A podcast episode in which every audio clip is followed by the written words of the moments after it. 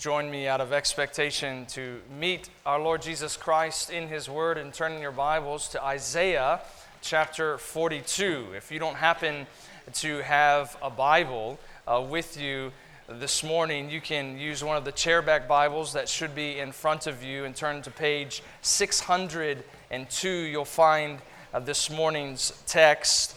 If you've been with us in recent weeks, you know that for the last 12 months, almost exactly, we have been slowly and steadily uh, working our way through Luke's gospel in the New Testament. We've made it all the way through the first 17 chapters over the last 12 months. And what we're going to do for the next four weeks here at Redeemer as we come into this Advent season is press the pause button on Luke's gospel as we want to give our attention to the four servant songs in the book of Isaiah. Songs that have been long celebrated as some of the most majestic passages, prophetic passages of our Lord Jesus Christ, depicting the Messiah that was to come, uh, the Savior that God's people were looking for. And what we're going to pay attention to this morning is the first servant song, which is found in Isaiah 42, verses 1 through 9. So, what I want to do is uh, read the passage for us and then pray once again uh, that God would bless our study of His Word, and then we will begin. So let us hear now, for God is indeed speaking to us of His Son, Jesus Christ, through His Word. Behold, my servant, whom I uphold, my chosen, in whom my soul delights. I have put my spirit upon him. He will bring forth justice to the nations. He will not cry aloud or lift up his voice, or make it heard in the street.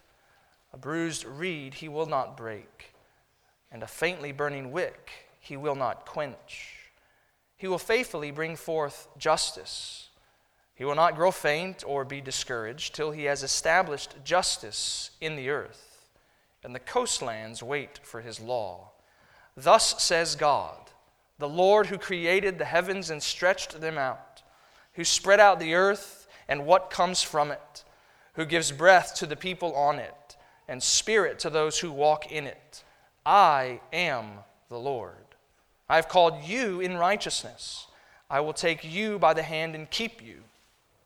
I will give you as a covenant for the people, a light for the nations, to open the eyes that are blind, to bring out the prisoners from the dungeon, from the prison those who sit in darkness. I am the Lord. That is my name.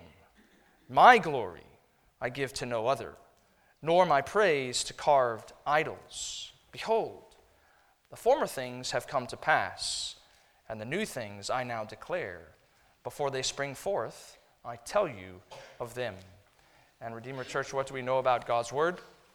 The grass withers and the flowers fall, but the word of the Lord stands forever. Let us pray together. Father, we bow before you now, thanking you that Jesus Christ is indeed everlasting, that he is full of splendor, majesty, and power. And so we pray as we come to such a striking portrait of his grace towards us that you would help us this morning to uh, receive your word as we should with hearts of meekness and faithfulness, for me to preach as your word says I must, boldly and clearly listening attentively, knowing that we stand on the precipice of eternity, for not a single one of us is promised tomorrow.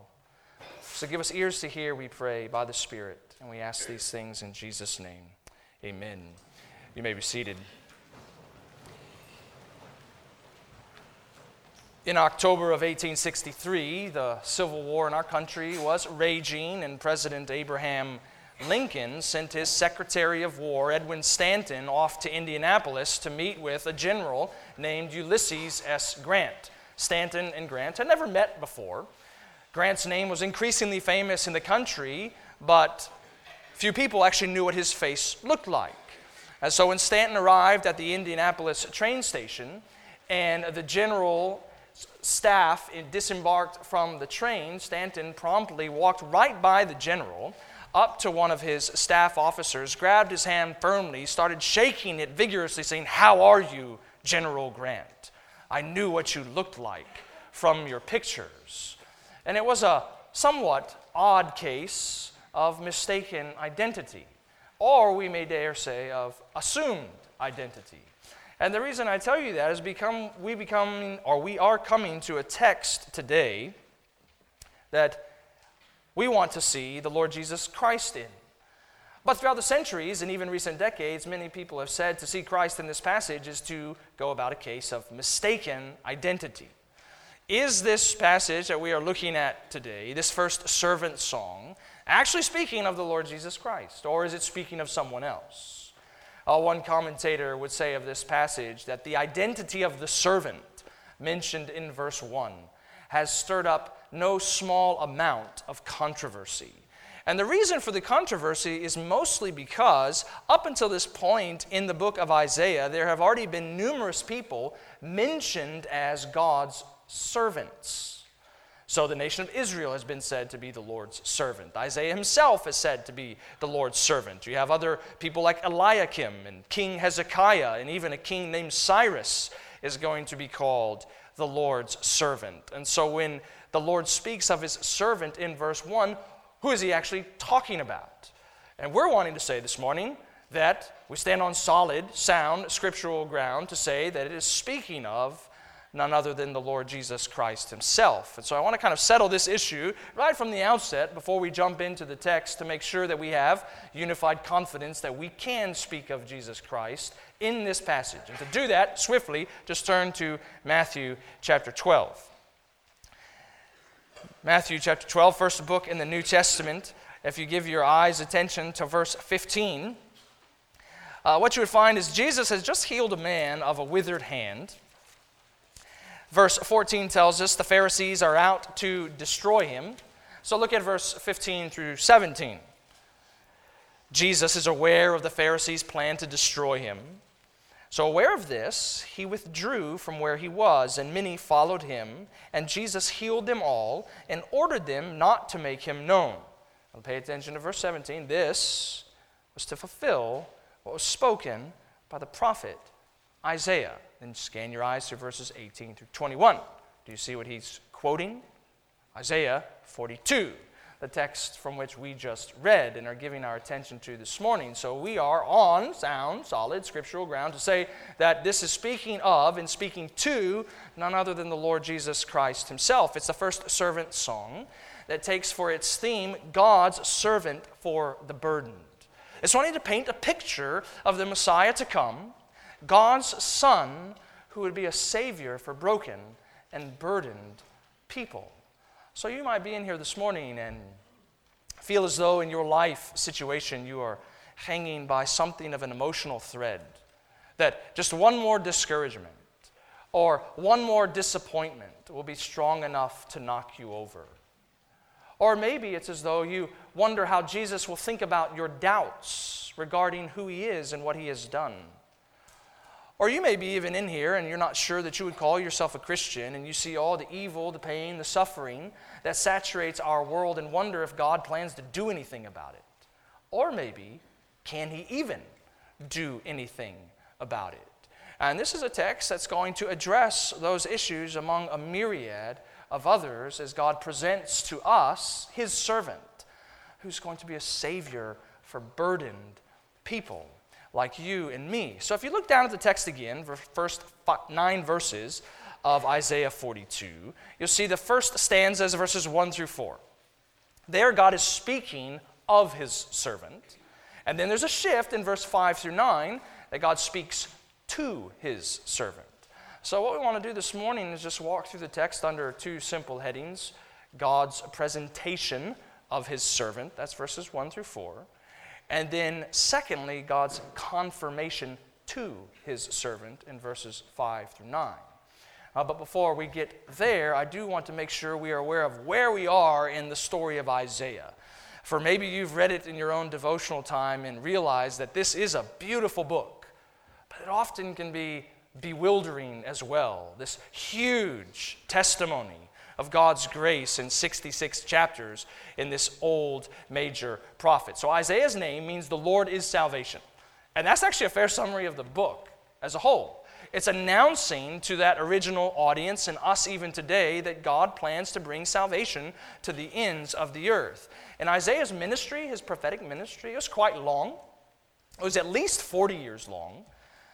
And I think it may have even been as long as 60 years that he was functioning as a prophet among God's people. And we know that because there's this famous story in Isaiah chapter 6 where he says, In the year that King Uzziah died, he saw this great vision of heaven.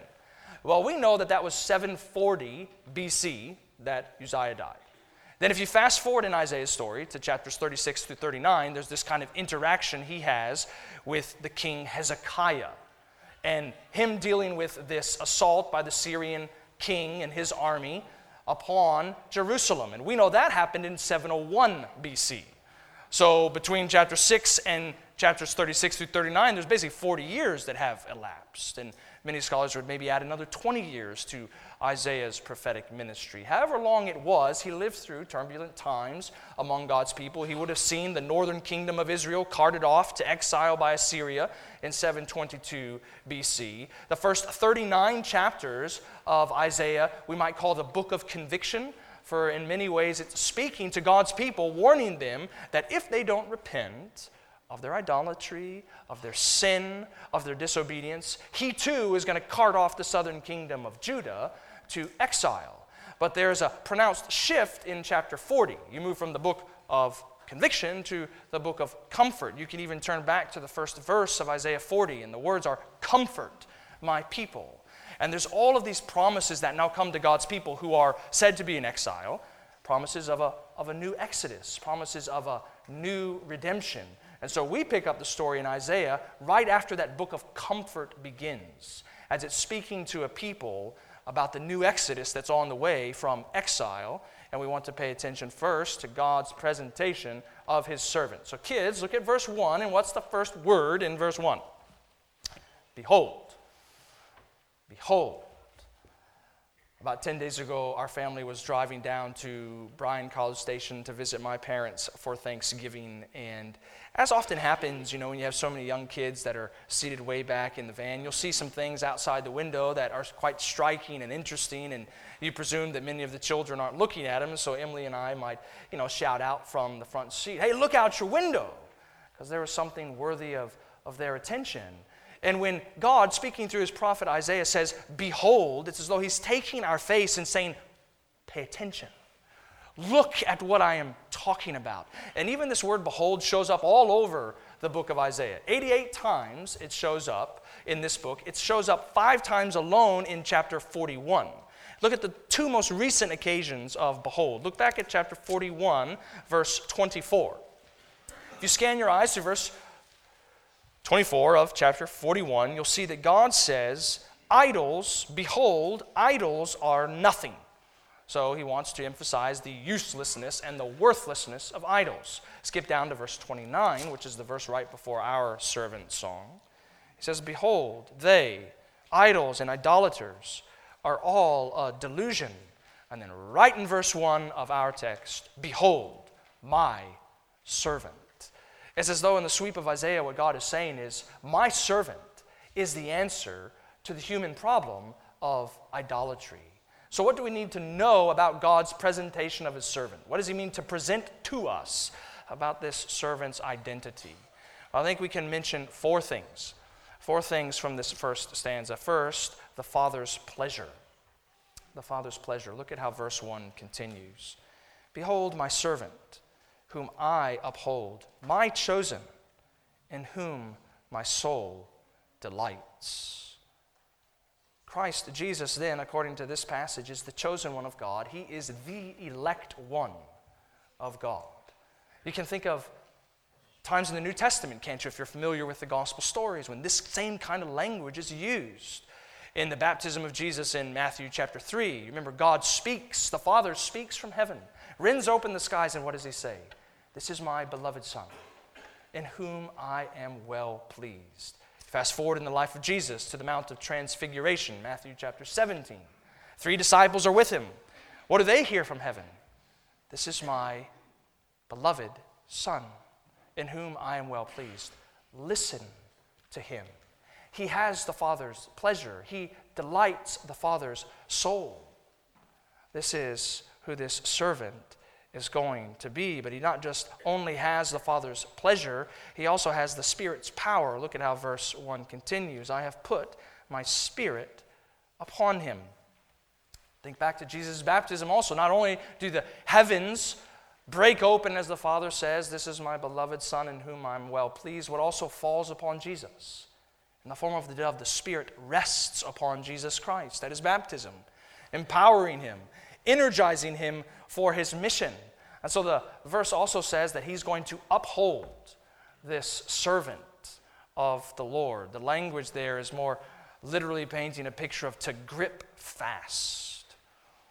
Sometime last year during the summer, this was probably now about 18 months ago, our family was in a long road trip, kind of up to Michigan and slowly making our way back to Texas. And we detoured back to Texas by way of uh, Smoky Mountains in eastern Tennessee. And one morning we took our children out for a hike.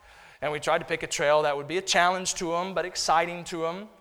And it was one of those trails that you may have walked along before. One side, what seems to always accompany you, is some kind of a cliff. You know, it's not a cliff that will lead to your death, but it's a cliff that, should you fall down it, some injury might come from it.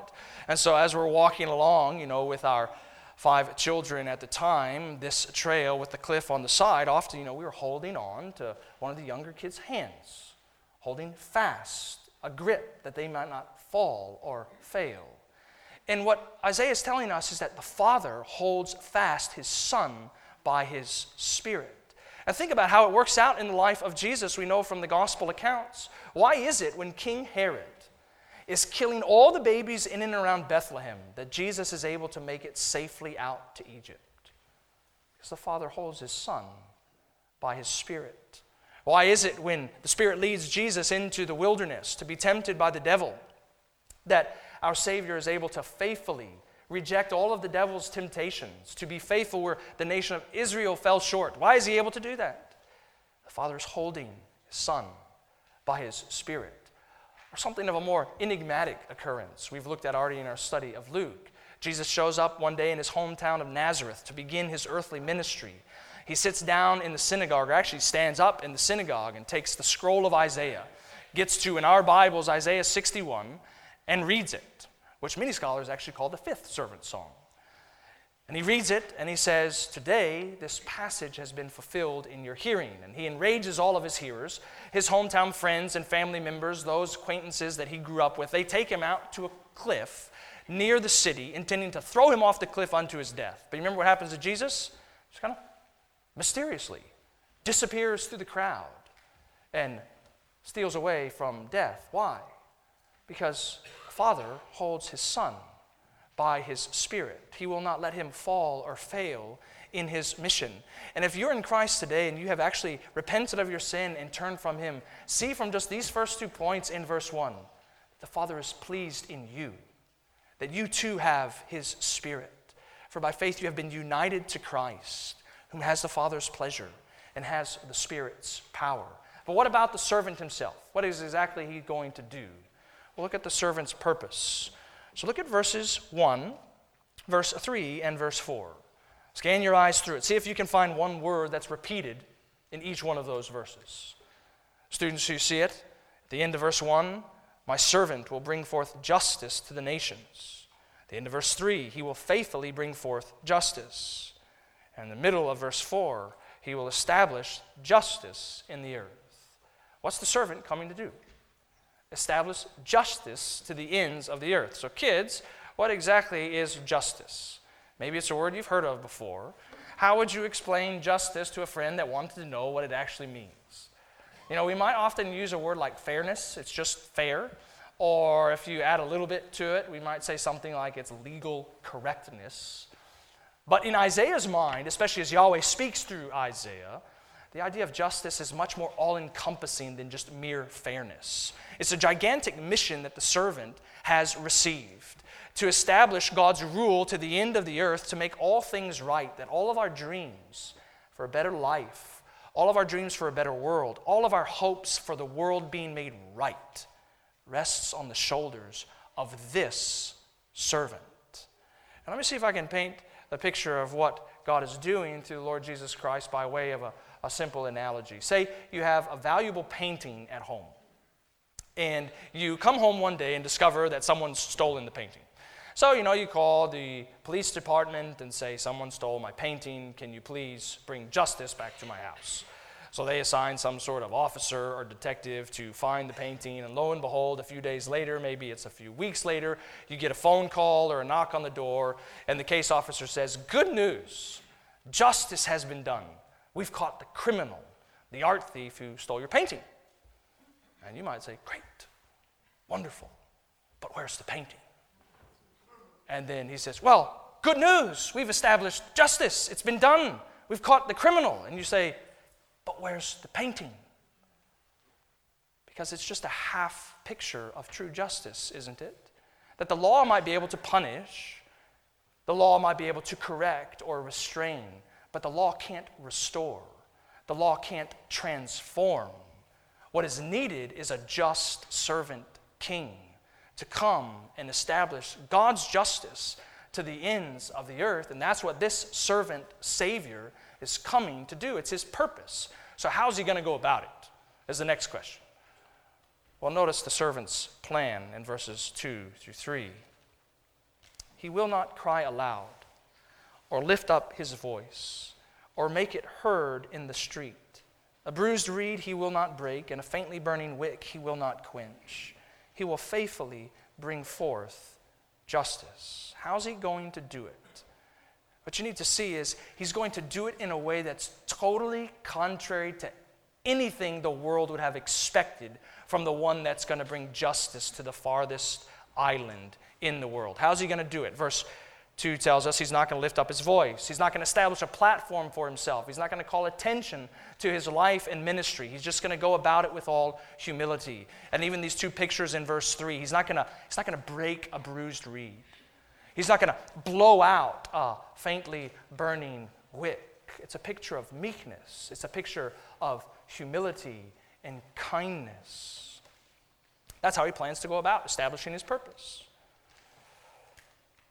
You know, there's this poem in The Lion, the Witch, and the Wardrobe that C.S. Lewis recorded. If you know the story, kids, you know in Lion, the Witch, and the Wardrobe, the great villainess is the White Witch of Narnia. She's decreed that, of course, it's always winter, but never Christmas. And so the Narnians, about halfway through the story, they hear these rumblings of the great lion king Aslan. He's going to return. He's going to rescue the Narnians. He's going to restore Narnia to its rightful created place. And so they have this little poem that they encourage one another with for what Aslan is coming to do. And here's what it says Wrong will be right when Aslan comes in sight. At the sound of his roar, sorrows will be no more. When he bares his teeth, winter shall meet its death, and when he shakes his mane, we shall have spring again. And we, of course, know that Jesus Christ also is called the Lion of Judah. But in this portrait of the Savior, what we have is truth that a tabby cat's teeth are sharper than this king's teeth, that its meow is deeper than the growl of this Savior. So meek, mild, and humble is this king. Of course, there's a time we know when he returns, the second time, that a sort of judgment's going to come from his mouth. But speaking of his first coming, his incarnation that we observe this Advent season, it's a mission of meekness. So maybe you're in here this morning and you're wondering how, how, does, how does the Lord Jesus Christ think of me in my struggles or with my burdens? my doubts, my failings, my fears. You know, kids, you might think of Jesus as something that's looking at you with a sneer. Or maybe it's just a face and a countenance full of disappointment and discouragement. That's not the picture that the Bible says is true. He looks at you with eyes of love, grace, mercy, meekness, humility, kindness, and compassion. He's not going to take that broken reed and lift it up with its hand and kind of sway it about violently so that it breaks. He takes it with both hands and holds it carefully and gently to restore it. He's not going to take the faintly burning wick and just toss it about as well so that it loses its flame. No, he's going to take his hands and he's going to cup it and care for it and make sure that it's once again fanned into full energy. This is his plan. This is the servant for the broken. This is the servant for the burdened. He has the Father's pleasure, he has the Spirit's power, he has a purpose for universal justice and he has a plan to execute it, to establish it with profound meekness. That's God's presentation of his servant. But what about his confirmation to his servant? Because you think about it. Jesus, in his humanity, probably had the book of Isaiah memorized, and he's reading these stories, these, these prophecies of old in his youth, and he's becoming aware that this is truth about him. We're actually going to get there in the third servant song in Isaiah 50. And he's understanding it's his mission to execute justice to the ends of the earth. It's a, it's a heavy burden, it's a heavy responsibility, it's a massive weight on his shoulders. How is he going to be able to do it? And so, what God does now, in essence, is speak directly to his son, to his servant, and confirms what he promises. In other words, he confirms the servant's success. So, first look at verse 5. Uh, we're told, Thus says God, the Lord, who created the heavens and stretched them out, who spread out the earth and what comes from it, who gives breath to the people on it and spirit to those who walk in it. And so, students, what you need to think about verse 5 is, is God is establishing his key credential, why he has the right to appoint his own servant to execute justice. What gives you the right to do this? And what does he say? I'm the sovereign creator of all things. Everything you see, is because I brought it about. Everything that moves, is because I give it life and spirit. I have the right to establish my own servant to bring about my eternal plans of justice and righteousness. So, kids, what you want to look at is verse 6. What you have in verse 6 is this divine pronoun I. So, the word I is repeated four times. And in that fourfold repetition, you get Yahweh's fourfold confirmation to his servant. So, first notice he confirms his character. Verse 6 says, I am the Lord. I'm Yahweh. I am the sovereign ruler, creator, sustainer. I am God. I have the right to speak this way. Secondly, notice his calling. He says, I have called you in righteousness. It's not as though it's just a self centered notion to appoint his son to bring justice to the world. It's a matter of righteousness. It's at the right time, in the right manner, with the right ambition, with the right plan for the goodness of God's creation. And thirdly, you need to see again God's care. Look at his care as the verse continues. I will take you by the hand and keep you. You know, every parent understands this, I'm sure, as we even mentioned in verse 1. And so the Father is promising His Spirit to His Son, His servant, to take him by the hand, to make sure he doesn't fall, to make sure he doesn't fail in this mission of justice for the burden. But I want to emphasize the fourth one, His covenant. Look at the verse as it ends. I will give you my servant, as a covenant for the people. If you have grown up in Presbyterian churches or maybe some other Reformed denomination, you are probably aware of the fact that much of our theological heritage is interwoven and inextricably linked to what we call covenant theology. That our understanding of God's unfolding revelation of redemption from Genesis to Revelation is all about God relating to his people through a covenant, what we call the covenant of grace. And that covenant grace is poured out through the Abrahamic covenant, Noahic covenant, Mosaic covenant, Davidic covenant, New covenant. And we're rightly emphasizing all those things, but we're going to go wrong if we don't understand at a most foundational level what Isaiah 42 6 tells us that Christ is the covenant.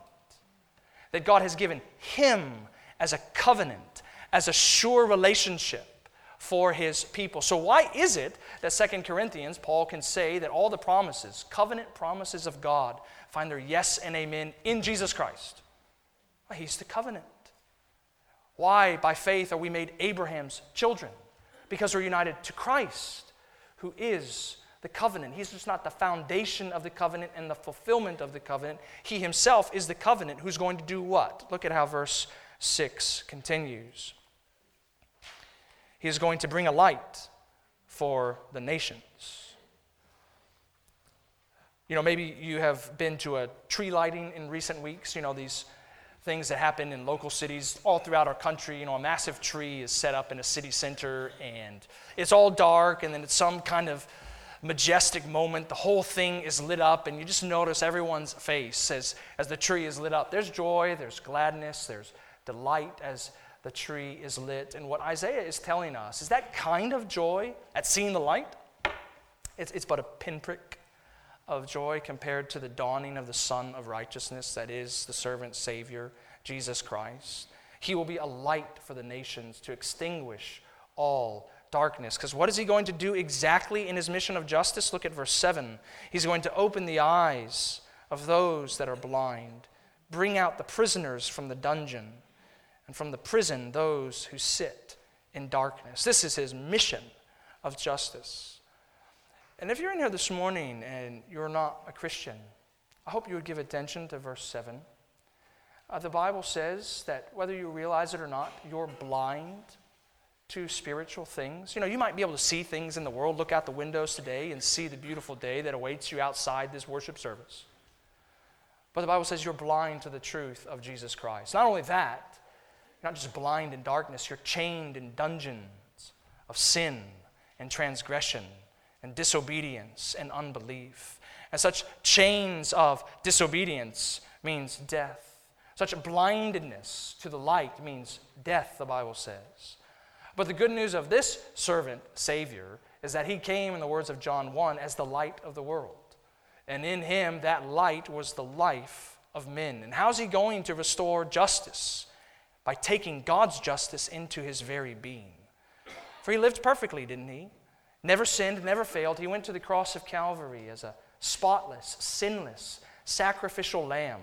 And yet he bore the full burden of God's justice against sinners. He who knew no sin was made to be sin, to suffer the justice due sin, that people bound in dungeons, people blinded by darkness, might be set free and see the light and become the righteousness of God in this servant King, Jesus Christ. And so, if you turn from your sin and trust in Him, this is what will happen to you today this fullness of freedom, this finality of forgiveness, set free from the dungeons, open finally your eyes to the light of Jesus Christ, able to sing with that great old hymn My chains fell off, my heart was free. I rose, went forth, and followed thee. God is confirming to his servant that his mission will be successful.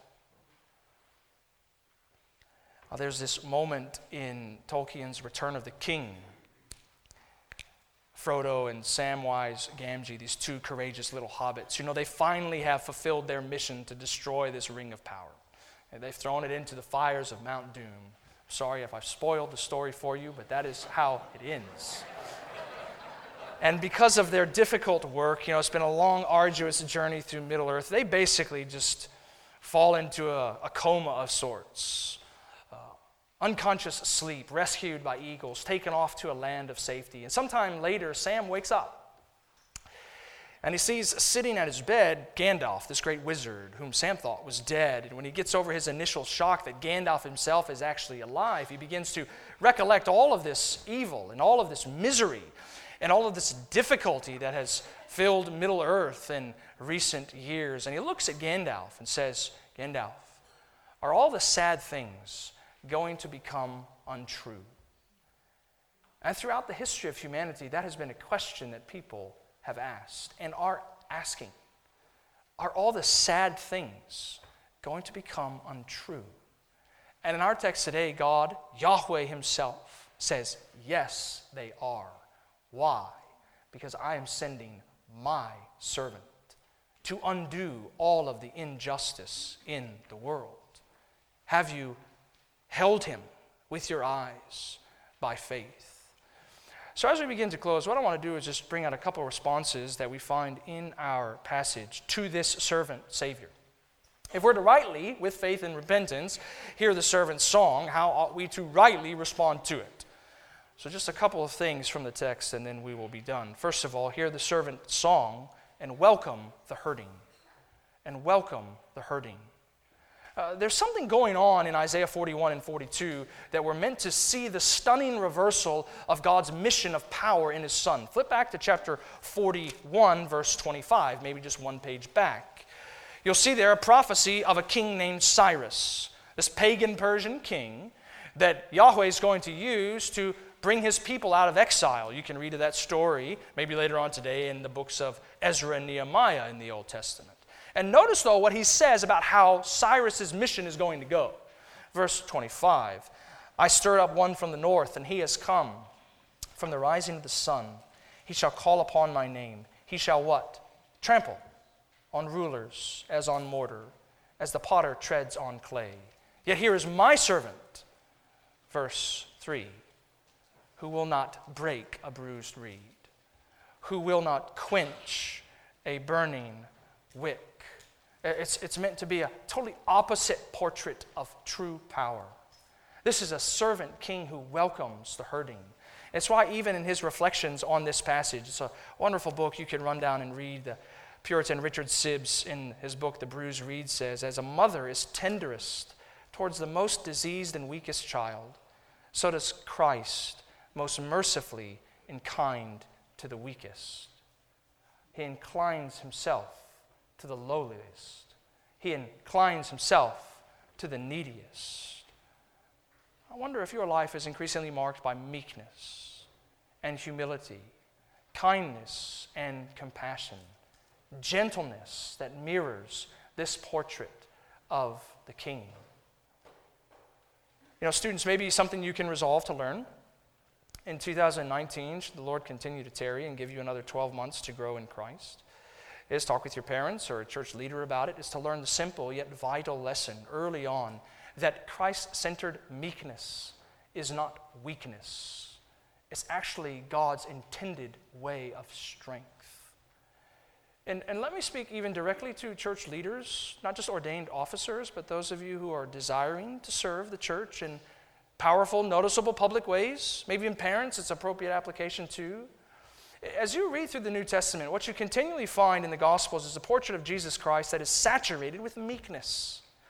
As you read through the apostolic authors, you continually find a portrait of church leaders saturated with gentleness. And a text in mind I have in particular is 2 Timothy chapter 2 verse 24 and 25. Could it just be when Paul is giving these, these striking words to how church leaders should be? That he might just have Isaiah 42 in mind, because what does he say? The Lord's servant must be kind to everyone, correcting his opponents with gentleness Churches do not need, the world does not need more critics, sarcastic curmudgeons, people prone to disagree and divide. What it needs are men and women, even covenant children, who are meek and mild like their Savior, walking in humility. We didn't need a browbeater, we didn't need a lecturer of sternness. We needed what? A merciful king who welcomes the hurting. Hear the servant song and welcome the hurting. Secondly, hear the servant song and warn against idolatry. That's the context of this passage. You know, we may be more sophisticated in the 21st century in our idolatry. You know, we may not have carved idols awaiting us on our mantles at home when we return this afternoon, but we have idols nonetheless. Things in the world that we bow before, finding ultimate joy, satisfaction, peace, pleasure, hope, and trust in. But look at the warning of verse 8 I am the Lord that is my name. My glory I give to no other, nor my praise to carved idols. So, this servant's mission of justice is good news if you cling to him, but it is terrifying news if you continue to reject him, because that justice will fall upon you, because you have stolen the glory that belongs to this king alone. So, you meant to hear the warning against idolatry. Thirdly and finally, hear the servant's song and wait for his coming wait for his coming. You see that at the end of verse 4. The coastlands are said to wait for his law. This picture of the ends of the earth.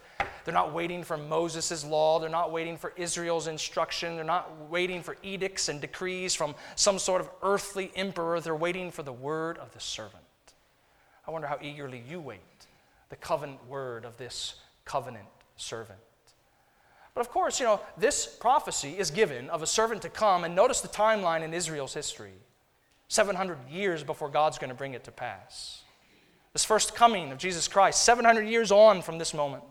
We stand what? 2,000 years on, awaiting the fulfillment of these promises as Christ comes again in his second advent, his second coming. So, why should we continue to trust and hope in God's word of promise when it seems that he keeps delaying? Well, look at verse 9. We end with where we began, that same word Behold, the former things have come to pass and new things I now declare.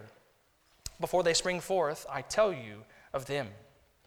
These former things he has in mind here are the things in the book of conviction at the beginning of Isaiah. This, this announcement that should you not repent of your sins, you're going into exile. And he's saying, You went into exile. You can trust my word. Those former things I prophesied about came to pass. But pay attention now to what I'm saying is on the way the coming of a servant. And you're waiting for him. And you can continue waiting in hope and faith because as surely as those things came to pass, surely this thing will come to pass, which is a servant for the burdened who will bring justice to the ends of the earth. Let us pray together.